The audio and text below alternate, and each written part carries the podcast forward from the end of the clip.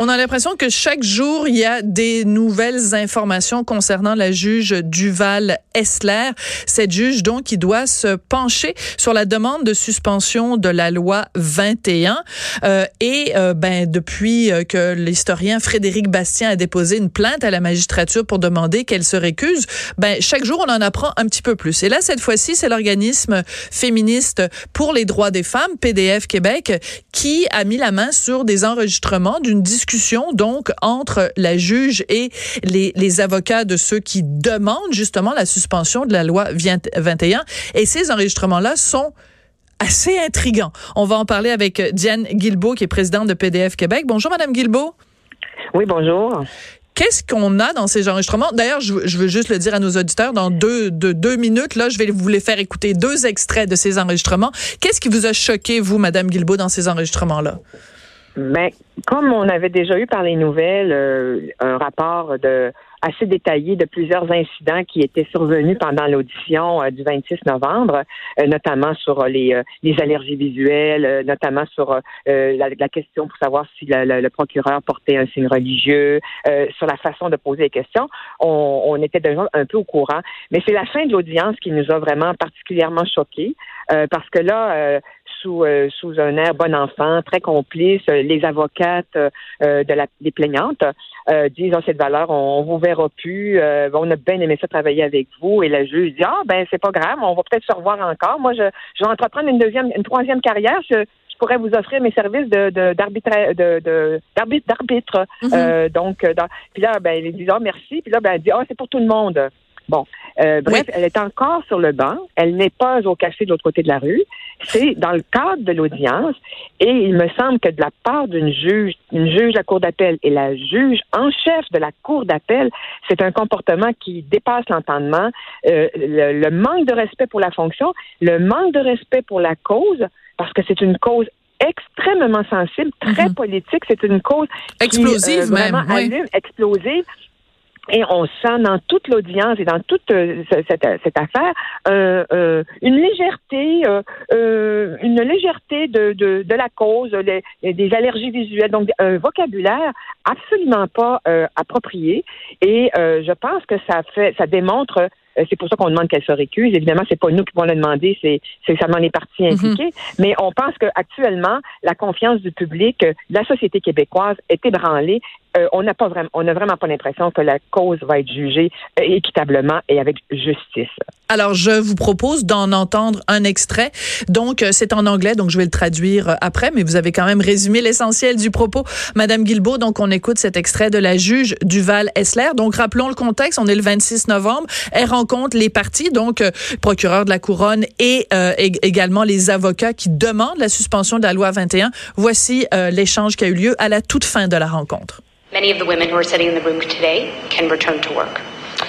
And just in closing, and I'll speak presumptively for all my colleagues, I think this might be the last time that we get to appear before you, and we want to thank you.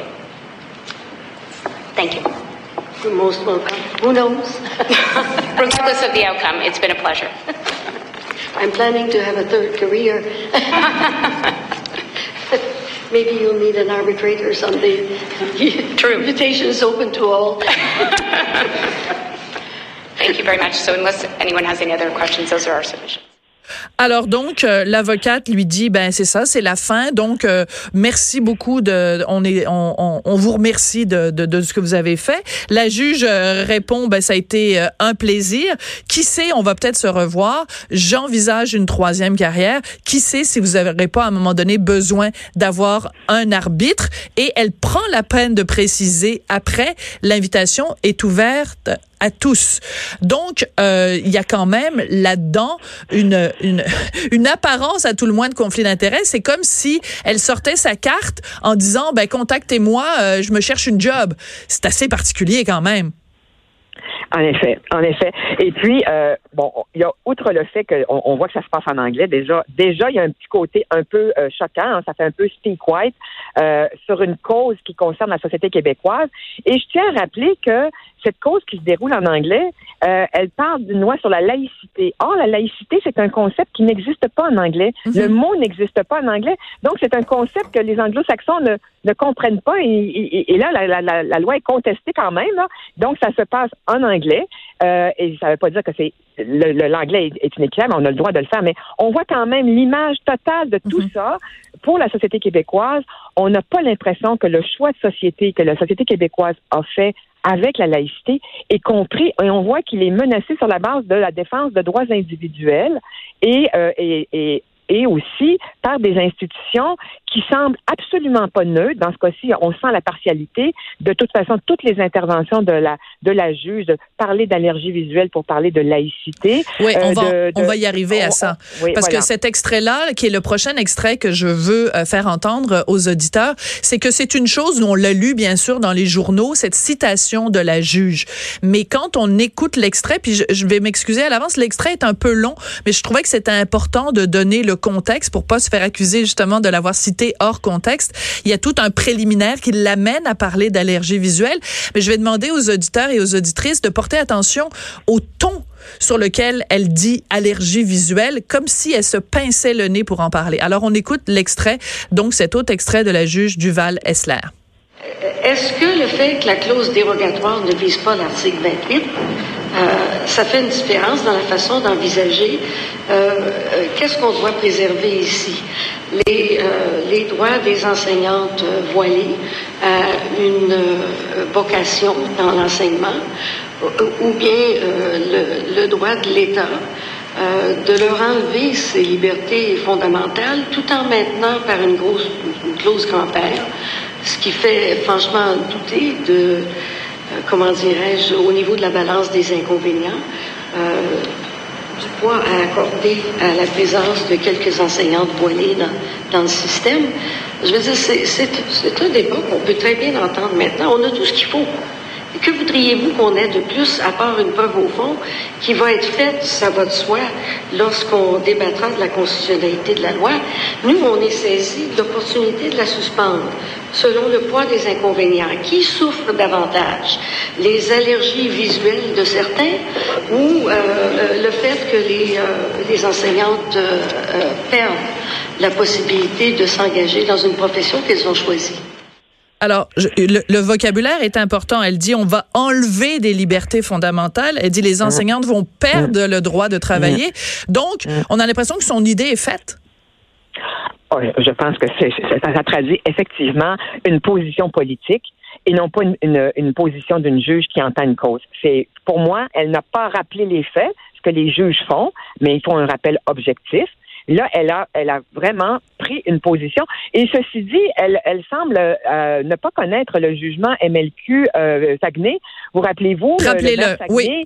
Qui, euh, bon, le maire de Saguenay, M. Tremblay, qui faisait des prières. Juste deux secondes, Madame Guilbeault, juste faut rappeler Mouvement laïque québécois, parce que vous dites MLQ, vous, ah vous connaissez bien le dossier de la laïcité, mais pour les auditeurs, il faut le rappeler. Vous avez raison. Vous avez raison. Donc, le Mouvement laïque québécois qui avait contesté le fait que le maire de Saguenay, le maire Tremblay, mhm. disait des prières en commençant la séance de l'hôtel de ville. Donc, c'est allé jusqu'en Cour suprême. Et qu'est-ce que la Cour suprême a dit? Elle a dit que la, la laïcité, l'obligation de neutralité religieuse de l'État relevait d'un impératif démocratique. Donc, elle met ça très haut. Et d'autre part, le, dans, le, dans le jugement de la Cour suprême, la, la Cour fait très, très, très clairement une distinction entre le citoyen qui a le droit de faire ses prières chez lui mhm. et l'employé ou le représentant de l'État dans l'exercice de ses fonctions. Et elle dit, quand un, employé ou un représentant de l'État affiche ses privilèges, ses préférences, pardon, en matière de religion, mhm. il commet un acte discriminatoire à l'endroit des citoyens. Ça, c'est le paragraphe 84 de la décision de la Cour suprême. Alors, donc, euh, c'est comme si la laïcité, c'était vraiment un petit caprice de problèmes qui ont, de, gens qui ont des problèmes avec la vue de, de signes religieux, alors que le fondement de la loi, c'est vraiment d'assurer, de protéger la liberté de conscience de tous les citoyens et de s'assurer que les règles religieuses mhm. n'ont pas à faire dans la gestion de l'État avec ses citoyens. C'est ça la laïcité. Et du côté des anglo-saxons, on n'a pas cette même vision. Pourquoi? Parce que l'histoire est différente. Dans les pays euh, latins euh, où la religion catholique a dominé, la séparation entre l'État et la religion, c'est on vise à faire en sorte que la religion ne s'insère pas dans mhm. la gestion de l'État. Alors que les anglo-saxons qui euh, et le monde américain qui, qui est né de pèlerins qui ont fui les persécutions religieuses, on a tracé un mur entre la religion et l'État, mais pour protéger les religieux, de l'intrusion de l'État, ce qui est complètement le contraire de notre vision à nous qui voulons avoir un État républicain qui gère la vie des citoyens en fonction de règles démocratiques et non pas en fonction mhm. de règles religieuses. Oui. Alors, vous le savez, euh, Pascal Bérubé, euh, au nom du Parti québécois, a déposé une demande officielle euh, disant qu'il il, il, demande en fait que la juge se, se récuse. Est-ce que vous pensez que ça pourrait faire pencher la balance? Parce que là, il y a vous, vous avez fait une demande, une plainte officielle. Il y a plusieurs organismes aussi qui l'ont fait. Tout ça a commencé bien sûr avec l'historien Frédéric Bastien qui a déposé sa plainte. Mais là, le le fait que le PQ euh, fasse officiellement cette demande, est-ce que vous pensez que ça, ça va être suffisant pour euh, faire pencher la balance? Euh, suffisant, je ne sais pas, parce que c'est sûr que notamment la demande de, de, récusation doit être déposée par des parties prenantes, c'est-à-dire en ce cas-ci le procureur général, c'est-à-dire Mme Sonia Lebel. Par contre, j'imagine que même dans les milieux de la magistrature, il y a des juristes qui qui sont pas très contents de voir les choses évoluer parce que ça donne pas une très très bonne image de la justice. Ben, moi, je pense que la grande majorité des, juristes, des avocats et des juges euh, sont des gens très intègres qui veulent administrer la justice de façon euh, de façon honnête et de façon euh, de très haut niveau, de haute qualité. Et de voir de voir cette cette cause qui s'en va, mais vraiment qui prend des allures. Excusez-moi le terme, je suis pas une juriste moi, alors je vais le dire, mais ça prend des allures de vaudeville. Oui. je pense que c'est pas une chose que les, les magistrats entre eux doivent apprécier. Alors, est-ce qu'il y aura des pressions suffisantes pour amener la juge, parce que là, on sait, on sent très bien que si elle rend une décision euh, la, et, que la décision semble aller dans la direction qu'elle semble nous annoncer, en fait, si donc elle, accorde la suspension, ça va être très, très mal reçu par la société québécoise mhm. qui va avoir l'impression d'avoir fait les frais d'un simulacre de, de, de, procès de justice. Et ça, c'est pas bon pour une démocratie parce que le système de justice, c'est quand même un pilier de la démocratie. Et si on n'a pas confiance, si on a l'impression vraiment qu'on se fait euh, mener en bateau et que euh, justice n'est pas rendue, eh ben c'est pas c'est pas bon pour la c'est pas bon pour le climat social, c'est pas bon pour la démocratie. Oui. Alors il y a mon collègue euh, Charles Le Cavalier qui a écrit ce sujet-là et il nous rappelle une information qui est très intéressante. Donc dans l'extrait qu'on a entendu, la juge s'adresse aux avocats du cabinet IM euh, et euh, le professeur de droit à l'Université Laval, Patrick Taillon, a soulevé une relation particulière entre la juge en chef et ce cabinet euh, d'avocats, parce que dans une note biographique, le fondateur de ce cabinet euh, d'avocats se vante d'avoir pour client la juge en, chef du Québec. Et dans un article de Global News, ce, le fondateur de ce cabinet se fait porte-parole de sa cliente, la juge en chef. Donc là, ça commence à faire beaucoup, beaucoup de petits. Peut-être que chacun de ces éléments-là, pris séparément, est pas si grave que ça, quoique c'est discutable, mais c'est l'accumulation, c'est l'effet l'effet domino là, ou l'effet de la goutte d'eau là, choisissez votre métaphore. Donc c'est l'accumulation de tous ces effets là. Tout à fait, vous avez raison. En fait, nous aussi, c'est ce qu'on a fait valoir dans notre plainte quand on, quand on l'a acheminé euh, euh au Conseil de la magistrature. C'est effectivement l'ensemble de l'œuvre qui fait en sorte que le dossier est teinté et, euh, et, et, chaque cas est quand même, comme vous le dites, chaque anecdote ou chaque élément est quand même préoccupant. Bon, il y en aurait eu juste un, on dirait OK, mais là, il y a vraiment euh, une accumulation de faits qui entachent la, le caractère euh, de justice, de, de mhm. probité, de d'impartialité. Euh, et on, on, on, moi, je pense que comme société, on peut pas laisser aller ça. je pense que j'espère que Mme Lebel va demander, ça je dis ça à titre personnel, mais je pense que il faut qu'il y ait un changement parce que cette cause-là, c'est quelque chose qui tient à cœur aux Québécois. Mm-hmm. La laïcité, c'est un choix de société qu'on fait depuis les années 60. On est les seules provinces qui, où les citoyens ont renoncé à leurs droits de catholiques et de protestants pour faire en sorte que l'école soit neutre et ne soit plus confessionnelle. Et là, on vient nous taper sur les doigts en disant que les enseignantes auraient des préjudices. Ceci dit, je vais rappeler 28 aussi, parce que vu que la juge l'a rappelé, c'est très intéressant qu'elle le, elle le fait, mais elle le fait en l'envers. Parce que quand euh, l'article 28 sur l'égalité entre les hommes et les femmes a été inclus dans la Constitution canadienne, mm-hmm. ça a été inclus pourquoi? C'est dans les années, au début des années 80. C'est parce que des féministes qui voyaient arriver l'article sur le multiculturalisme et ah qui ont dit, hey, ça c'est pas bon. Là, il va y avoir toutes les pratiques sexistes et discriminatoires des autres pays. Il va falloir qu'on les accepte. Alors, ils ont fait rajouter 28 pour combattre les, les ah, c'est très drôle, ça. 27. Alors, euh, oui, moi, j'ai très hâte qu'on l'amène le 28. Euh, on va, on va l'expliquer le 28, pourquoi on l'a, on l'a eu dans la Constitution. C'est pour s'assurer que des pratiques sexistes qu'elles soient religieuses ou culturelles, ne viennent pas s'imposer contre l'égalité des droits et des, droits et l'égalité entre les hommes et les femmes. Alors quelle ironie, euh, voilà. quelle ironie que entre 82 ou et, et 2019 que finalement l'article 28 soit plutôt utilisé pour défendre le droit de femmes à porter un signe religieux, c'est quand même assez assez ironique euh, en effet. Euh, Diane Guilbeault, euh, on se cachera pas quand même que euh, ce, cette question-là de la loi 21, puis c'est la raison pour laquelle j'en parle si souvent à l'émission, ça soulève les passions, puis vous l'avez rappelé tout à l'heure, quand 70% des Québécois sont derrière une loi, euh, ça, ça, ça signifie quand même qu'il y a le fameux phénomène de ce qu'on appelle l'adhésion sociale, là, le consensus social, il y a quand même ça. Et quand vous rappeliez, rappeliez tout à l'heure que les avocats qui demandent la suspension de la loi s'adresse à nous en anglais, ben c'est aussi parce que c'est des gens qui viennent de l'Ontario. Donc c'est c'est un petit peu dérangeant quand même de se faire faire la leçon ou de se faire contester par euh, ben, dans une langue euh, qui est pas la nôtre. tout à fait. C'est sûr que ça, ça illustre quand même, ça va au-delà de la loi sur la laïcité. Je parlais des choix de société. Euh, les Canadiens anglais aiment beaucoup parler de la diversité. Vous savez, les gens aiment beaucoup parler de la diversité. Mais euh, que le Québec, société distincte, hmm. fasse un choix du vivre ensemble qui soit différent du restant du Canada, alors ça, c'est pas acceptable. Ça, c'est pas une diversité acceptable. C'est ça. La diversité, euh, ça va, mais pas la diversité d'opinion.